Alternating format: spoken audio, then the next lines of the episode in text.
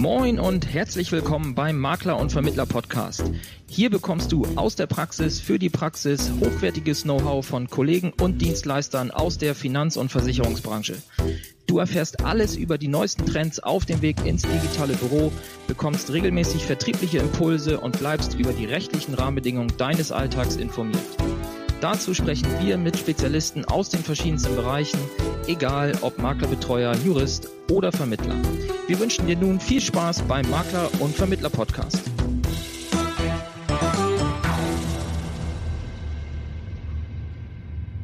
Herzlich willkommen zu einer neuen Folge des Makler- und Vermittler-Podcasts. Mein Name ist Nico von der WBV-Gruppe und heute soll es einmal mehr um das Thema äh, SEO gehen, Suchmaschinenoptimierung. Und heute habe ich einen Spezialisten aus diesem Bereich im Interview bei mir, den lieben Michael Glorius. Ähm, erstmal herzlich willkommen, Michael. Ja, äh, vielen Dank. Schön, dass ich hier sein darf. Und Hallöchen. Hallöchen. Du bist kein Makler, du bist kein Vermittler, sondern du bist ITler. Ähm, da kannst du kurz ein bisschen mehr gleich zu sagen, aber du bist ähm, trotzdem exklusiv für die Versicherungsbranche tätig. Das macht zu einer ganz besonderen Mischung. Ja, vielleicht kannst du ein paar Worte dazu verlieren, wie es zu der Situation kam. Ja, äh, inzwischen bin ich sogar gar nicht mehr so exklusiv nur für die äh, Versicherungsbranche tätig äh, und habe hab mir äh, hab mich da tatsächlich sogar äh, darüber hinaus schon ein bisschen äh, bisschen schnuppern dürfen oder, äh, oder die ersten Kunden in dem Bereich. Ähm, aber natürlich ja hauptsächlich aus der Versicherungsbranche, obwohl ich ähm, vom, vom Grundsatz her mit der Versicherungsbranche ähm, eigentlich nicht so viel am Hut habe. Äh, aber ich habe hier ähm, in dem Fall bei KV Optimal äh, nach meinem Studium damals angefangen zu arbeiten und habe halt von vornherein das Marketing begleitet äh, insbesondere das komplette Online-Marketing, egal ob das jetzt ähm, Google Ads waren, ob das Facebook war oder ob das SEO war. Und wir haben da auch äh, quasi die Facebook-Ads schon geschaltet äh, in, der, in der ersten Stunde mit, ähm, als, als sonst da noch kaum einer zu sehen war, zumindest was das, äh, das, das Makler- und Vermittler-Thema betrifft. Und ähm, ja, da war Google noch sehr, sehr stark. Ähm, inzwischen hat sich das etwas umgekehrt und das merkt man unter anderem auch an den Preisen, ähm, dass tatsächlich auch die Google Leads langsam günstiger werden als die Facebook Leads.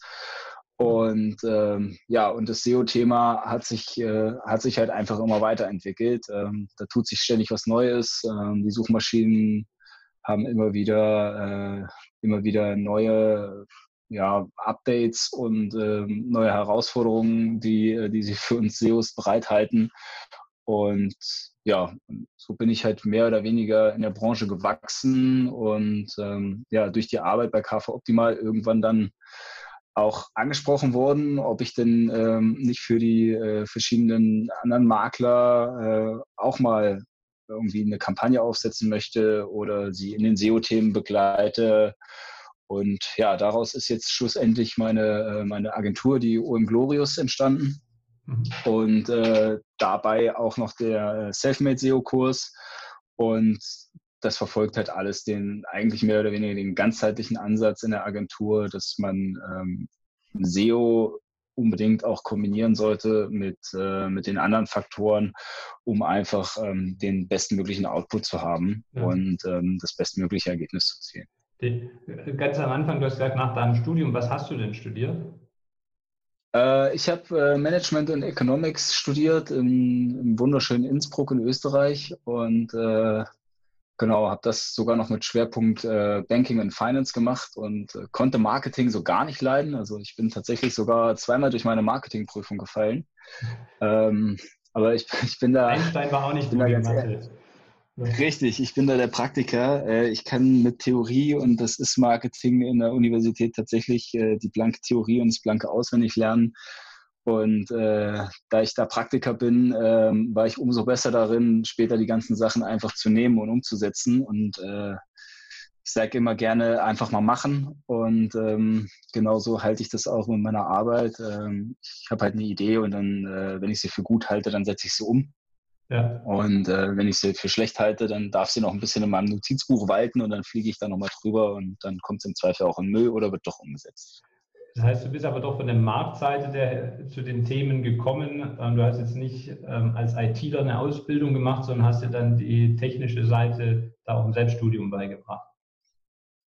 Genau. Also ich habe äh, tonnenweise ähm, Bücher gewälzt, ähm, mir genau mir das mir das Wissen angeeignet, äh, Blogs gelesen, irgendwie äh, das Magazin Website Boosting, äh, was ja irgendwie so die ähm, die, die Fibel der äh, der, der Online-Marketer ist, ähm, habe ich äh, habe ich irgendwie abonniert äh, mit als erstes und, und, und mir das immer wieder durchgelesen riesen, ja, Riesenbücher zu SEO. Da habe ich letztens, glaube ich, auch irgendwie was äh, bei Facebook gepostet, ähm, die jetzt inzwischen vor vier Jahren, nee, vor fünf Jahren, als ich angefangen habe, habe ich das erste davon gekauft. Ähm, das hat noch 700 Seiten gehabt. Jetzt kam die Neuauflage, die hatte jetzt inzwischen 1200 Seiten. Ähm, also, wie ich vorhin schon gesagt habe, die Suchmaschinen halten da immer wieder was Neues für uns bereit und äh, das merkt man dann natürlich auch in der Literatur. Ja. Und ähm, da gilt es halt einfach irgendwie up to date zu bleiben. Ähm, und ja, äh, ich sag mal, 20 Prozent meiner, meiner Arbeitszeit verbringe ich sicherlich damit, äh, einfach mehr, äh, mehr Wissen anzueignen ja. oder zu gucken, was Neues. Ge geht ja auch gar nicht bei den Themen. Ich glaube, die sind so schnelllebig. Wenn du das in einen Studiengang einbringen willst, dann ist es schon wieder veraltet. Ich glaube, das geht nur bei Training on the Job quasi und Selbststudium dann. Ja, also ich, ja, ich wüsste zumindest inzwischen noch nicht, dass es irgendwie sowas in die Richtung gibt. Also es gibt schon Online-Marketing-Kurse und, äh, irgendwie Ausbildung zum Online-Marketing-Manager, wenn ich mich, äh, wenn ich mich recht entsinne. Aber dass man das irgendwie in ein, äh, in ein verwertbares Studium gepackt hätte, wüsste ich jetzt äh, zum aktuellen Zeitpunkt noch nicht. Aber es kann ja auch sein, dass das schon jemand gemacht hat inzwischen. Aber ja, äh, diese Schnelllebigkeit, die äh, kann man halt auch nicht einfach so äh, in die Geschichtsbücher reingießen. Ja. ja, und das Spannende ist ja, dass du dann durch Kaffer Optimal halt doch die Branche äh, von ihnen kennst und die zwei Dinge halt äh, clever verbinden kannst. Quasi da ja mit der Branche, kann man ja sagen, verheiratet bist. Äh, ja, gut, gut Kurve gezogen. ja, ein Gruß geht raus an Anja. Äh, ja. Aber eben dann doch äh, nicht bei dieser einen Ehe geblieben bist, äh, wenn man in dem äh, Bild bleiben will, sondern dir dann noch ähm, weitere äh, Makler ja für die tätig geworden bist. Beispiel für die Zuhörer äh, zum Beispiel äh, der BU-Profi wäre eine Seite von Guido Leberg oder auch bei, den, äh, bei der Finanzberatung Bier bist du jetzt mit im Boot, ähm, um die da weiter aktiv zu betreuen. Und ähm, inzwischen hast du ja gesagt, hast du deine Agentur gegründet, um da eben auch ähm, aus dem Thema KV Optimal, Alpha Optimal da ein bisschen ähm, die Fühler auszustrecken nach außen. Und wenn wir das jetzt konkret mal uns anschauen, jetzt gibt es ganz viele Hörer, die noch ganz am Anfang stehen, was das Thema ähm, Webseite angeht. Wir kennen das so die klassische Visitenkarten-Webseite, ähm, ich sag mal Web 1.0. Und wenn man jetzt vor so einer Website sitzt und sagt, ich möchte mich jetzt mit dem Thema SEO auseinandersetzen, was ist denn dann so ein erster äh, Schritte, äh, Do's oder auch Don'ts, ähm, wie man da vorgehen sollte, was man konkret wirklich selber erstmal deutlich verbessern kann oder schauen sollte, dass man es vermeidet? Ja, also die, ähm, die häufigste, ähm, also die häufigsten Sachen, die ich so beobachten kann, gerade bei diesen Visitenkarten-Websites, die dann weiterentwickelt werden sollen, ist halt, dass ähm, dass es keine H1-Überschriften gibt. Also die, äh, die Überschriften beispielsweise im, äh, im HTML-Code sind von H1 bis H6 gegliedert und ähm, danach gibt es noch äh, den Paragraph, also den normalen Text ähm, und äh, dann halt noch die Links. Und noch so ein paar andere Sachen, äh, wie Aufzählungen und, und so weiter. Mhm. Aber äh, gerade diese H1-Überschriften muss man sich vorstellen wie so ein, wie so ein Buchtitel. Mhm. Und äh, das ist halt einfach bei vielen äh, Seiten, die ich jetzt schon gesehen habe, zwar eine große Überschrift, aber das ist dann meistens ein Paragraph in äh, Schriftgröße 28 fett geschrieben. Mhm. Und ähm, das sieht die Suchmaschine auch einfach nur als Paragraph und nicht als, äh, als, als Buchtitel, sondern das sieht sie einfach nur als einen Satz im Buch, irgendwie auf Seite 100. Das heißt, das ist der äh, Hintergrund, dass die Suchmaschine, die sucht halt nach Überschriften und den Inhalten der Überschriften. Wenn jetzt jemand bei Google irgendwelche Schlagworte eingeht, werden erstmal die Überschriften nach diesen Schlagworten durchsucht. Und wenn ich meine, auf meiner Website die, ja, die eigentlichen Überschriften aber im Hintergrund nicht als Überschrift definiert habe, dann ähm, wird es erst gar nicht gefunden. Habe ich das genau. richtig verstanden? Ähm, genau, so, so ungefähr äh, kann ich es kann mir vorstellen. Also wenn die, wenn die H1 ähm, ja, doch die H1 muss, muss halt irgendwie den Inhalt der Seite wiedergeben ähm, und sollte eigentlich auch das Hauptkeyword der Seite schon mal enthalten, ähm, um einfach auch äh, sicherzustellen, dass, äh, dass der Nutzer, der auf die Seite kommt, weil das ist ja das Erste, was Google dem Nutzer dann zeigt, also geht ja die Suchmaschine von aus, der Nutzer kommt auf die Seite und findet das, was er sucht. Wenn jetzt das Erste, was der Nutzer sieht, ähm, schon nicht das beinhaltet, was es eigentlich haben sollte, dann wird es schon wieder uninteressant. Dann geht der, dann geht der Nutzer sofort wieder weg und ähm, das merkt die Suchmaschine und dann sagt die Suchmaschine, okay, dann bist du nicht relevant für mich und dann wird man auch nicht weiterkommen ja. ähm, und in seinem Ranking steigen. Und wie, ähm, wie konkret mache ich das jetzt? Das heißt, ich muss mich in das Backend, meine Website einloggen und ähm, bei meinem Text muss es dann einen Bereich geben, da steht äh, H1 auswählen, also dass ich diesen Text als H1 definiere. Genau. Ähm, das ist, äh, zum, nehmen wir jetzt mal das Beispiel äh, WordPress. Ähm, da gibt es die Möglichkeit, dass man die Überschriften auch direkt ähm, auswählt, also dass man halt sagen kann, ähm, das ist jetzt mal eine H1-Überschrift. Ähm, das kommt immer ganz drauf an.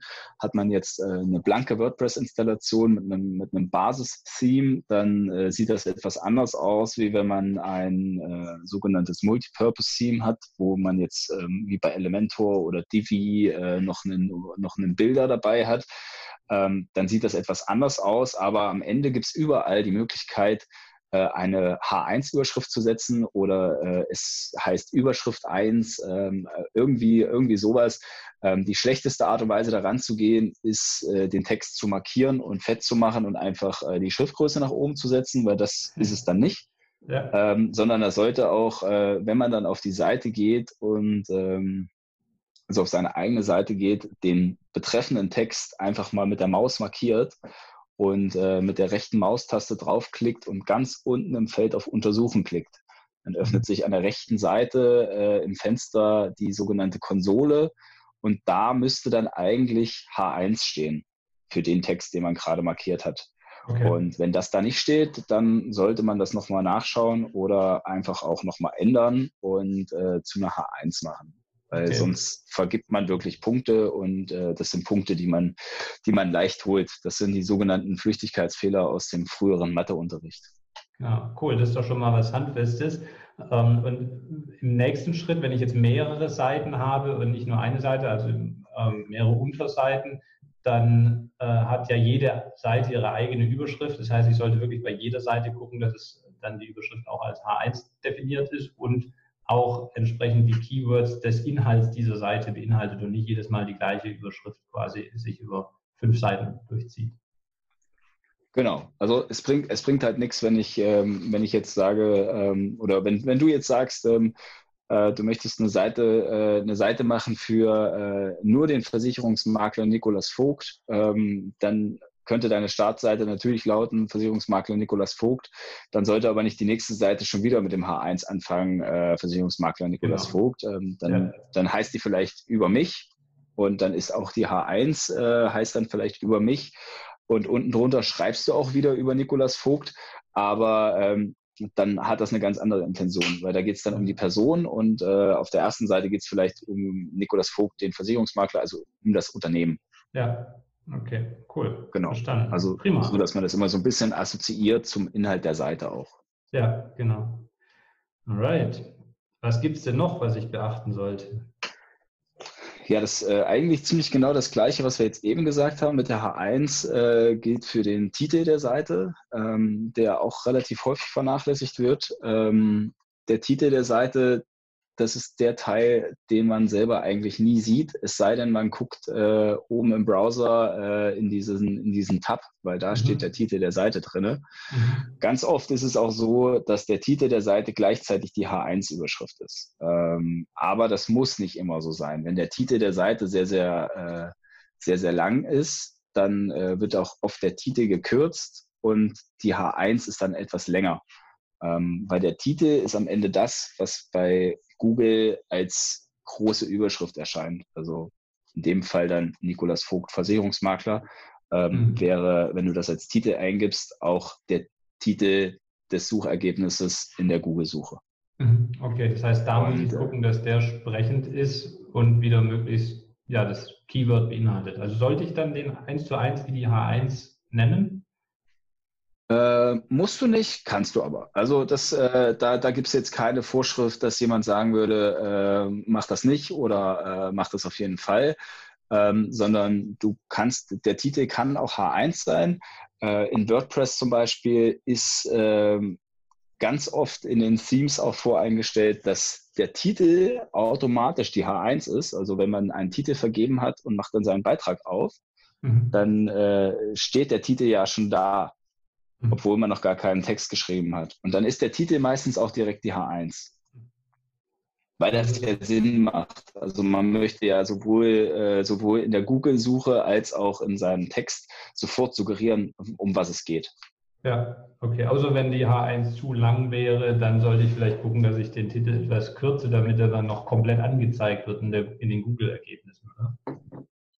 Genau. Also da sagt man so, 70 äh, bis 90 Zeichen ähm, oder irgendwas zwischen 60 und 90 Zeichen, da sollte man sich bewegen für eine H1 oder einen Titel. Ähm, bei der H1 kann man da durchaus mal äh, ein klein wenig drüber liegen, äh, weil, weil das ja äh, in dem Sinne auch Fließtext ist. Ähm, beim Titel sieht es da schon anders aus. Wenn der Titel zu lang ist, schneidet dir Google den weg und dann, ähm, dann sieht es auch einfach nicht mehr schön aus. Also Google bricht die Zeile sicher nicht um. Dein eigener Browser oder wenn, wenn der Browser des, des Users, der bricht die Zeile im Zweifel auch um. Mhm. Aber ähm, da ist es immer schöner, wenn alles in eine Zeile passt. Okay, prima. Und äh, einstellen tue ich das auch wieder im Backend, da wo ich die H1 definiere, gibt es wie gesagt entweder die Einstellung ähm, H1 oder Titel gleich H1 oder den kann ich dann auch genau. rausnehmen, die Einstellung und dann selber definieren. Genau, also wenn man jetzt sagt, man möchte den Titel nicht anzeigen in seinem Beitrag, dann äh, wird er ja auch äh, nicht angezeigt, so ist es zumindest bei Joomla oder bei WordPress. Ähm, und dann wird der Titel nicht angezeigt, dann kann man selbst eine H1 einfügen. Wenn man, äh, wenn man aber den den Titel anzeigt, dann ist der Titel im Regelfall auch die H1 oder man sollte es auf jeden Fall, wie eben beschrieben, mit dem rechten Mausklick auf Untersuchen mal ganz kurz nachschauen, ob das jetzt die H1 ist. Weil wenn man zwei H1-Überschriften hat, dann äh, ist es wieder schädlich, weil ähm, man nimmt ja auch nicht ein Buch mit zwei Buchtiteln in die Hand. Mhm. Ähm, man will ja mit einem Buchtitel eigentlich wissen, was los ist. Ja. Und äh, genau, also äh, ich habe auch schon gesehen, dass ähm, das Fazit eine H1 war und die Überschrift eine H1 war. Und ähm, das macht am Ende, äh, am Ende gar keinen Sinn, weil das Fazit reicht, wenn es eine H2 ist oder eine H3. Das wollte ich gerade fragen. Also sollte ich dann H2, H3 auch noch nutzen oder ist es im Prinzip für die Suchmaschine egal? Nee, das ist ähm, diese Gliederung von H1 bis H6 ist äh, im, Endeffekt ähnlich zu verstehen wie äh, die Gliederung in einer, äh, in einer wissenschaftlichen Arbeit oder äh, mhm. in jedem anderen Inhaltsverzeichnis. Also wenn es äh, eine H1 gibt, dann kann es als nächstes natürlich eine H2 geben. Und äh, wenn die H2 nochmal Unterpunkte hat, dann sind die logischerweise H3. Es gibt auch mehrere dann. Und so weiter. Ja. Genau, also man kann auch die Texte jetzt, genau, wenn, die, wenn der Text irgendwie 5000 Zeichen lang ist und äh, gut gegliedert ist, dann äh, kann es schon sein, dass es irgendwie äh, 5 H2 gibt, äh, dann nochmal äh, 10 H3 und vielleicht hat eine H3 nochmal drei H4 Überschriften drunter. Und äh, wichtig ist dabei aber nur, dass es eine H1 gibt, also ein Titel der Arbeit und äh, danach die Gliederung, die sollte schon zu dem Geschriebenen passen, natürlich, aber ähm, sollte halt sinnhaft gegliedert sein. Und ähm, da gilt ähnliches, wie früher die Lehrer gesagt haben, wenn es äh, einen Punkt 1.1 gibt, dann sollte es auch einen Punkt 1.2 geben und, ja. und nicht 1.1 und dann kommt auf einmal 2. ja, genau. Okay, genau. prima. Was gibt es denn noch an einfachen Tipps für den Starter? Ja, ähm, das waren jetzt mal so die zwei, äh, die zwei wirklich äh, simpelsten ähm, Sachen, die am Anfang schon sehr, sehr viel bringen. Ähm, danach würde ich direkt die Metadaten einordnen, also dass man ähm, eine sinnvolle Meta-Description schreibt. In dem Fall, äh, in dem Fall natürlich ähm, die Beschreibung des Textes oder des Beitrages, den man gerade beschrieben hat. Also das sind in der Regel so um die 140 bis 160 äh, Zeichen, mhm. die man da Platz hat. Da gibt es zum Beispiel von, äh, von Sistrix ein ganz nettes Tool, äh, das könnt ihr gerne googeln. Äh, das ist der Sistrix SERP Generator. Ähm, da kann man einfach schauen, äh, wie viel Text man da als Meta-Beschreibung eingegeben hat. Denn das ist dieser Zweizeiler, den man sieht, wenn man ein Google-Suchergebnis hat und dann kommt als oh, okay. erstes der Titel und darunter kommt die Meta-Beschreibung und die sollte den Text möglichst treffend beschreiben. Und auch jetzt hier wäre wieder die Metapher mit dem Buch. Ähm, das wäre quasi der Klappentext vom Buch. Also nachdem man den mhm. Titel gelesen hat, schaut man sich ja den Klappentext an und wenn der nicht interessant ist, dann legt man das Buch wieder zurück. Ist der interessant, geht man zur Kasse. Okay, also das Tool werden wir in den Show Notes verlinken. Dann müssen wir es jetzt nicht buchstabieren, einfach in die Show Notes gucken und äh, dann ja. kann man sich das anschauen. Ähm, aber das bedeutet, wenn ich das nicht mache, dann zieht sich halt Google irgendetwas, was auf der Seite noch an Text steht als Vorschau und das kann ich eben positiv beeinflussen, direkt indem ich das eben Google vorgebe, ähm, was die Seite beinhaltet als Zusammenfassung, als Klappentext und dann wird das angezeigt. Genau. Und ähm, umgekehrterweise, äh, Google zieht sich natürlich ähm, etwas, also wenn, wenn, du selbst Google nichts gibst, dann nimmt sich Google irgendwas. Mhm. Äh, Gleiches gilt dafür, wenn du Google Schrott gibst, dann nimmt sich Google auch irgendwas. Also auch habe ich auch schon erlebt, dass, äh, dass einfach der vorgegebene, äh, die vorgegebene Meta-Description äh, ignoriert wurde, weil gesagt wurde, okay, die passt aber gar nicht zu dem, was draufsteht. Und äh, Google hat die einfach links liegen lassen und haben eine eigene genommen. Also man sollte da sehr selbstreflektiert einfach seinen Text vielleicht nochmal durchlesen oder sich das Fazit nochmal durchlesen und da den Extrakt rausnehmen und, äh, und, und, irgendwie auf, äh, auf 140 bis 160 Zeichen zusammenschreiben und veröffentlichen. Also man sollte nicht einfach 25 Mal das Schlagwort hintereinander eingeben, sondern wirklich eine sinnvolle Zusammenfassung. Ach, genau. Das, das bitte auf gar keinen Fall machen. da, da, können wir gleich nochmal zum, äh, zum, zum, nächsten, äh, zum nächsten Don't kommen, äh, was, man, mhm. was man vielleicht vermeiden sollte. Ähm, nämlich äh, das sogenannte Keyword Stuffing, also äh, irgendwie unnötig viel äh, oder unnütze Mehrfachnennung des Hauptkeywords äh, was äh, im Teil, also in dem Titel oder in der Meta-Beschreibung, weil das einfach irgendwann ist es einfach nervig. Also wenn im Titel schon drin steht, ähm, Berufsunfähigkeitsversicherung für Vermittler, dann äh, braucht äh, im, im, ersten Satz äh, der Beschreibung nicht nochmal Berufsunfähigkeitsversicherung für Vermittler stehen und äh, dahinter steht nochmal jetzt günstig Berufsunfähigkeitsversicherung für Vermittler vergleichen.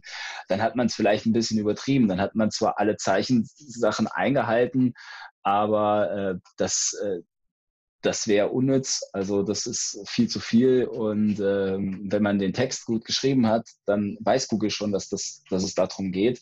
Und ähm, dann braucht man, dann braucht man sich, sage ich mal, nicht unnötig oft wiederholen oder um den heißen mhm. Brei rumlehnen. Mhm. Und äh, das Gleiche, was jetzt eben gesagt für, äh, für Titel und äh, Beschreibung gilt, gilt natürlich dann auch für den Text. Also man sollte seine Keywords schon in äh, regelmäßigen Abständen oder passenden äh, Abständen wiederholen. Einfach mhm. um, äh, um auch äh, das Bewusstsein dafür zu schaffen, sowohl beim Kunden als auch bei der Suchmaschine aber äh, man sollte den Text jetzt nicht künstlich an jeder Ecke mit den, mit den Keywords vollstopfen. Weil das, das sollte dann schon für einen Leser, der das ja auch liest, sich noch nicht, ja, man merkt es ja, wenn das völlig übertrieben ist. Und ähm, genau. so sollte man es nicht machen, sondern man sollte den Text wirklich so schreiben, wie man eigentlich auch einen Text schreiben würde, wenn man nicht unbedingt äh, jetzt nur auf die SEO-Optimierung schielt.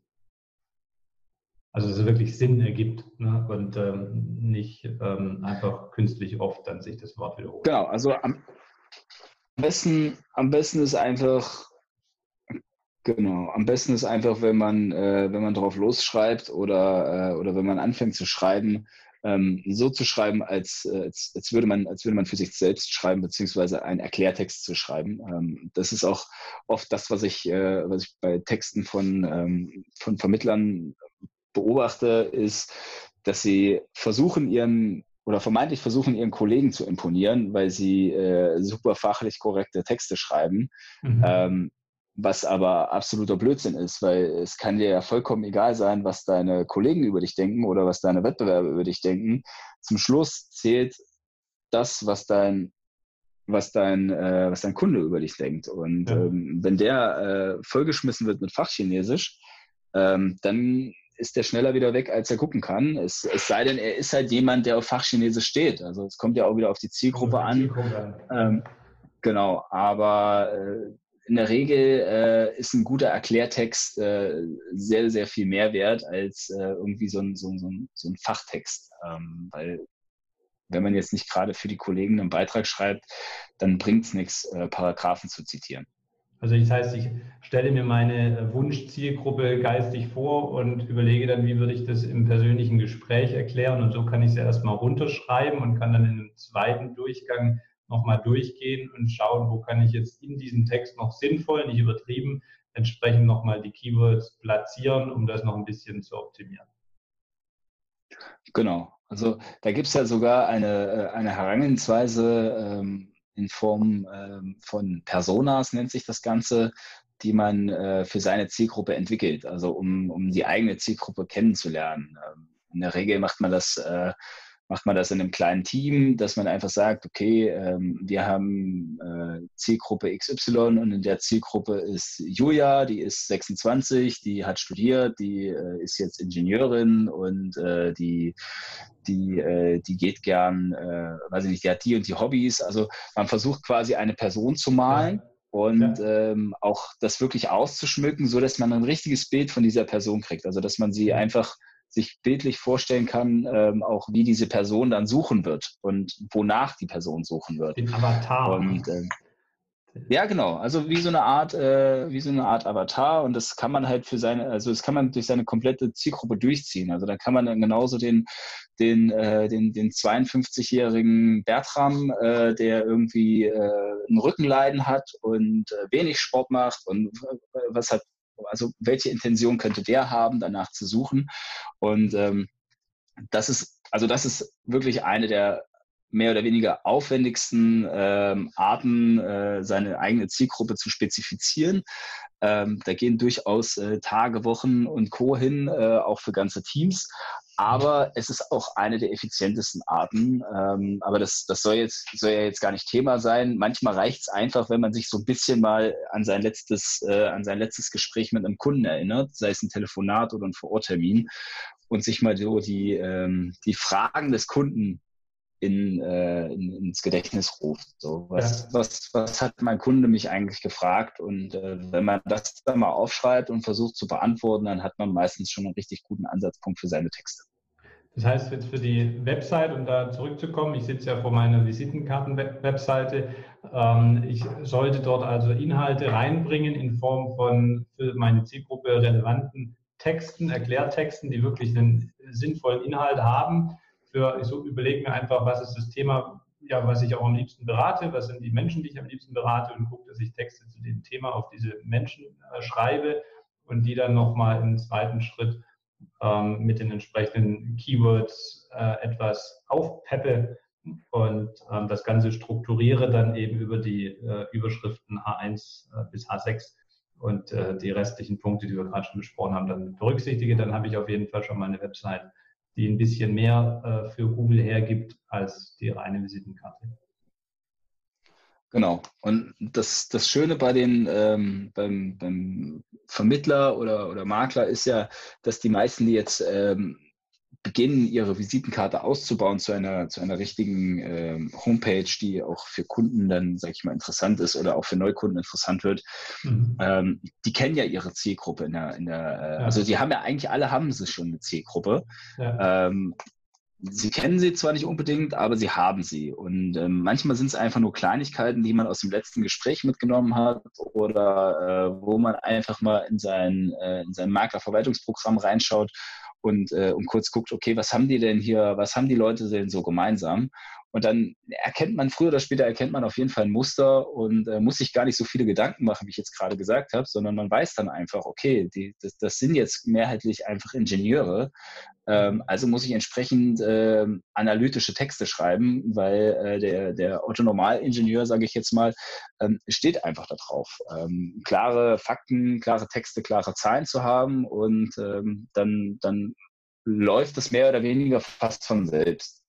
Ja, und das ist auch das, was ähm, jetzt für das Thema Suchmaschinenoptimierung das Relevanteste ist, das Thema Texte, ähm, weil es gibt ja die Ideen ansonsten, ich sollte irgendwelche, was weiß ich, irgendwelche Rechner einbauen, irgendwelche, ähm, also Rechner meine ich mathematische Rechner oder sonstige Hilfsmittel oder halt auch äh, Vergleichsprogramme, Online-Abschlussmöglichkeiten. Sind solche Themen für Google auch relevant oder geht es da rein um textliche Inhalte?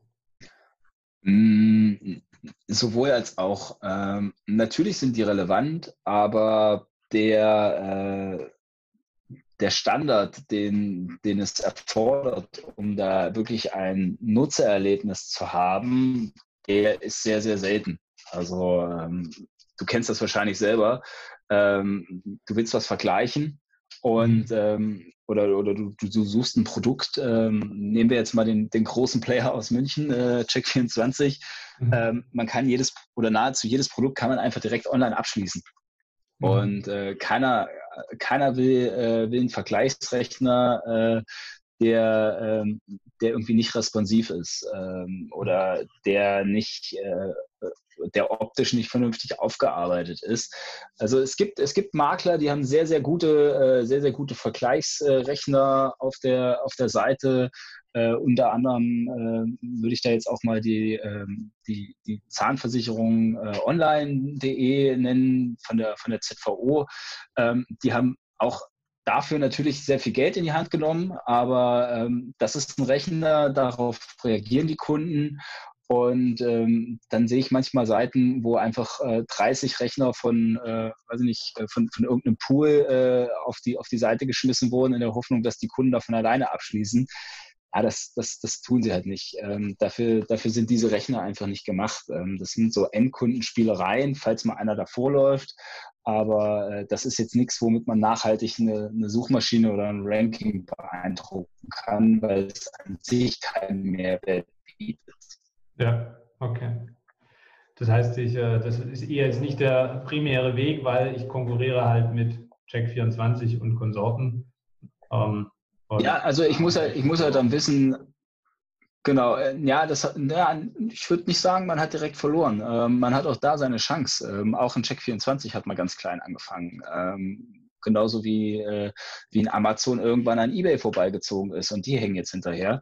Ähm, das, äh, also man, man, muss da, man muss da differenzieren. Äh, natürlich, ähm, die Power, die, äh, die da dahinter steckt, die, äh, die, hat man, die hat man nicht von jetzt auf gleich. Ähm, aber mit einem, äh, mit einem Plan und einem, äh, einem sage ich mal, äh, einem Ehrgeiz äh, ist, ist da nichts unmöglich, auch was jetzt die Entwicklung von eigenen Rechnern betrifft. Aber man sollte sich immer darüber im Klaren sein, dass, äh, dass ein, äh, sage ich mal, ein Shared-Produkt gibt es noch nicht, was das abbilden kann oder was damit konkurrieren könnte, ähm, so, so eine Art Rechner äh, irgendwo bereitzustellen für, für einen Endkunden und das auch irgendwie in der Masse bereitzustellen, dass es dass es einen, einen wirklichen Mehrwert bieten würde. Ja, ja genau darum geht es ja. Also wie gesagt, ich komme ja als ähm, äh, von meiner Visitenkarte und was sind die ersten Schritte und die ersten Schritte wäre jetzt eher nicht, ich baue mir jetzt äh, Online-Abschlussstrecken da auf, sondern ähm, die Schritte, die wir jetzt genannt haben, das wären dann die effektiveren Wege für die ersten genau. Schritte. Wie sieht es denn aus mit Kundenbewertungen? Ist das was, was auch Google interessiert oder ist es dann nur relevant, wenn dann der Besuch auf meiner Seite ist, dass der halt sieht, ähm, wie andere Kunden mich bewerten? Naja, am Ende ähm, ist die Bewertung bei Google natürlich sehr Google-relevant. Also eine Google-Rezension ist, äh, ist ja. Genau, die eigenen Google-Bewertungen sind ja irgendwie der heilige Gral, weil äh, die ja auch Google suggerieren, dass man gut ist in dem, was man macht. Mhm. Ähm, dabei heißt es jetzt, also das heißt jetzt nicht zwingend, dass man eine, äh, eine, eine 100, äh, 100 Fünf-Sterne-Quote haben muss, sondern äh, ich, ich bin persönlich sogar eher Fan davon, wenn da, äh, wenn da ein oder zwei kleine Marke drin sind und man mal, man mal lesen kann, äh, wenn jemand etwas, äh, etwas unzufrieden war. Äh, und wenn es wirklich gut ist, dann sind es ja meistens, äh, sind es ja meistens nur Lappalien bei den unzufriedenen Kunden. Ähm, aber äh, auch eine auch eine externe Bewertung, sei es jetzt von Who Finance, Proven Expert, Ecomi oder so, mhm. ähm, die schafft ja am Ende Trust für den Kunden und mhm. äh, wenn der Kunde deshalb länger auf deiner Seite bleibt, dann merkt Google das ja. Und okay. ähm, wenn Google merkt, dass der Kunde länger auf deiner Seite bleibt, ähm, dann wirst du besser gerankt. Mhm. Also indirekt hat das einen Einfluss, aber äh, es hat jetzt keinen direkten Einfluss ähm, auf das Ranking, wie viele Kundenbewertungen man hat, sondern es hat eher einen Einfluss auf den Kunden, wenn man ja. irgendwo äh, so, so, ein Trust-Signal hat, äh, was, was am Ende dafür sorgt, dass der Kunde sich vielleicht doch bei dir einträgt als bei der Konkurrenz, weil du 100 äh, Bewertungen hast und der andere hat halt nicht mal Bewertungssiege ja. irgendwo stehen. Okay, da sprichst du den nächsten Punkt an, äh, sich bei dir einträgt. Das heißt, ich sollte auf der Website dann nicht nur meine Telefonnummer hinschreiben, sondern ähm, irgendeinen konkreteren oder einfacheren Call to Action haben, dass ich irgendein Formular habe, wo ich kontaktiert werden kann oder einen Kalender, wo ich mir direkt einen Termin buchen kann? Oder gibt es da äh, klare Empfehlungen? Ja, ähm, also natürlich irgendwie äh, ne, also zum Thema Formulare und, äh, und, und, Call to Action ähm, haben wir, haben wir in dem, in dem Videokurs äh, äh, zwei, zwei, komplette Videos gemacht. Ähm, also das ist, das ist ja ein okay, Riesenthema. Ähm, genau, also zum, zum einen, äh, also ich könnte jetzt hier äh, vermutlich zwei Stunden nur darüber schwadronieren. Das machen wir nicht. Ähm, aber das, äh, genau, das, äh, das wäre wär jetzt ein bisschen ausschweifend. Ähm, aber um es irgendwie kurz zu halten, natürlich sollte man den Kunden immer mal wieder äh, darauf stoßen, dass er sich doch ähm, bitte melden soll. Äh, sei es jetzt mit einem, äh, mit einem Button, der dann irgendwie zu einem, zu einem Kontaktformular führt oder mit einem Kontaktformular, was direkt irgendwie in die Seite eingebettet ist. Und dabei gilt eigentlich immer weniger als mehr. Ähm, die Leute sind faul, ähm, die Leute wollen schnelle Ergebnisse. Ähm, das, das Internet ist, äh, also der, der Konkurrent ist immer nur einen Klick entfernt. Das äh, sollte man auch immer im Hinterkopf behalten, auch äh, wenn man wenn man noch so sehr denkt, äh, dass die eigenen Kunden irgendwie äh, total treue Seelen sind oder äh, wenn sie auf der eigenen Seite sind, dann gehen sie nicht wieder weg. Die gehen, die gehen dann schon doch sehr schnell wieder weg. Ähm, also ich bin Fan von kurzen Formularen, Name, E-Mail-Adresse, Telefonnummer, ähm, und fertig, das war's. Ja. Genau. Ähm, also wirklich so wenig Informationen wie möglich abfragen, was das Thema DSGVO dann auch ähm, wieder äh, ein bisschen einfacher macht. Äh, da den Haken noch drunter gesetzt und absenden. Und ähm, dann liegt es am Ende am Vermittler, äh, diesen, diesen Kontakt so schnell es geht anzurufen.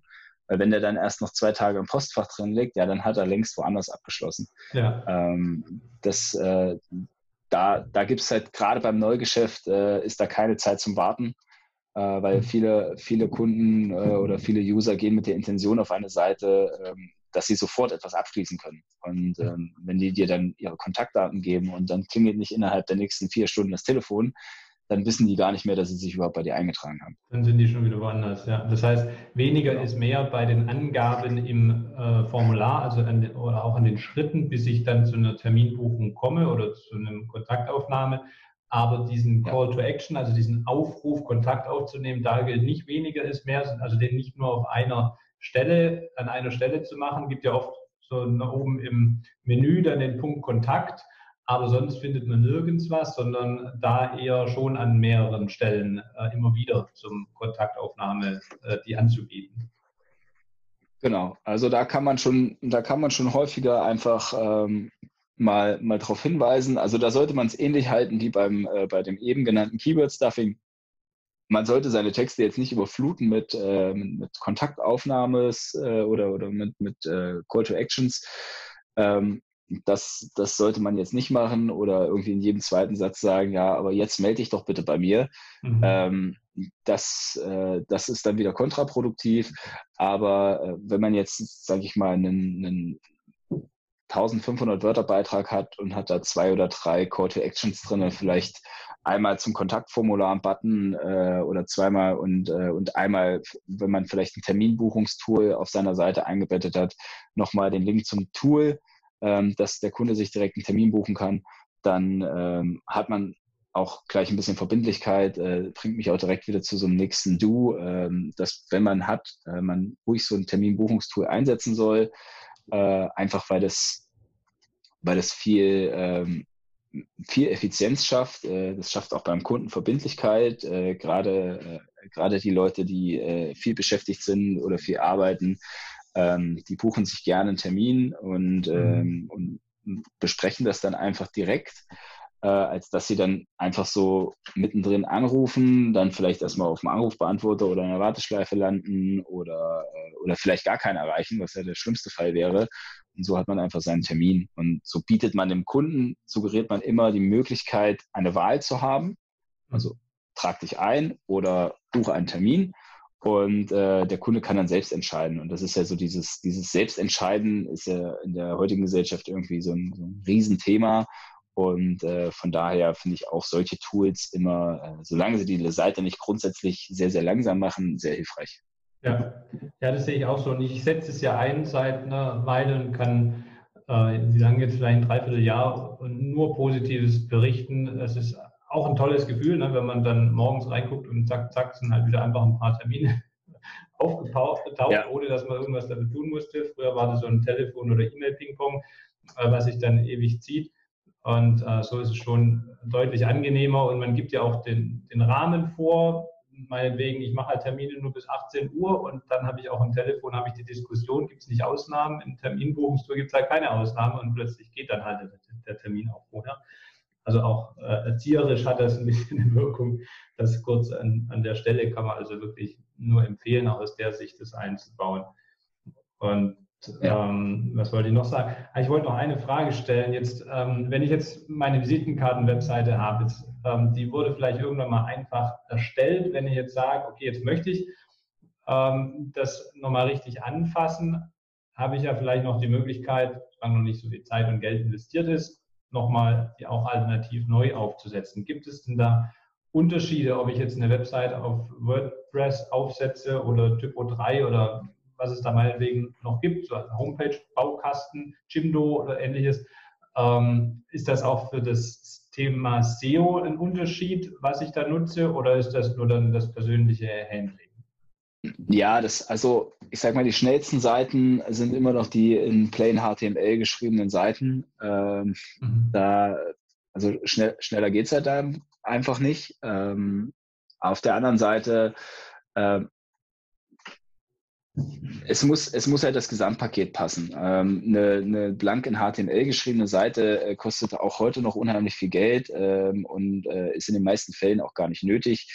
Ähm, von daher ist ein CMS äh, wie WordPress oder, oder Joomla oder Typo 3 äh, schon, schon sehr hilfreich.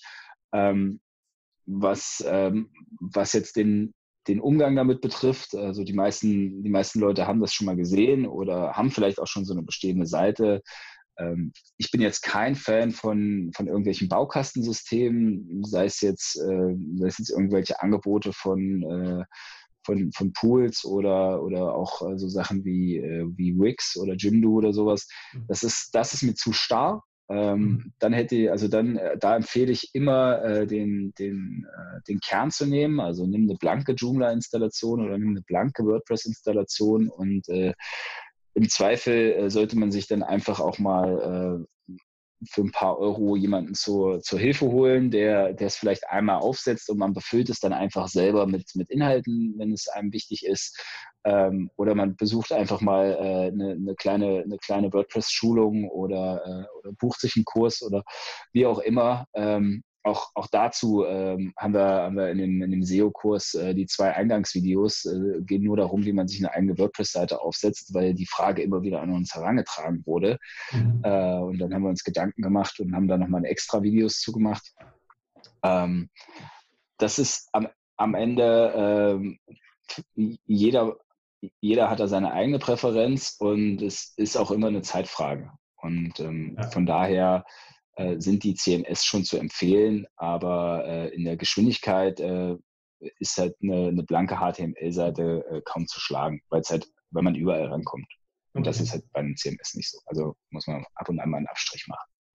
Aber da hast du jetzt gerade schon den, den richtigen Abschluss oder Übergang gefunden, äh, den du da nochmal deinen Videokurs erwähnt hast zwischen den Zeilen, ähm, weil jetzt war es, glaube ich, schon ganz schön viel Technik und wir hatten wirklich da einige äh, super konkrete Tipps drin.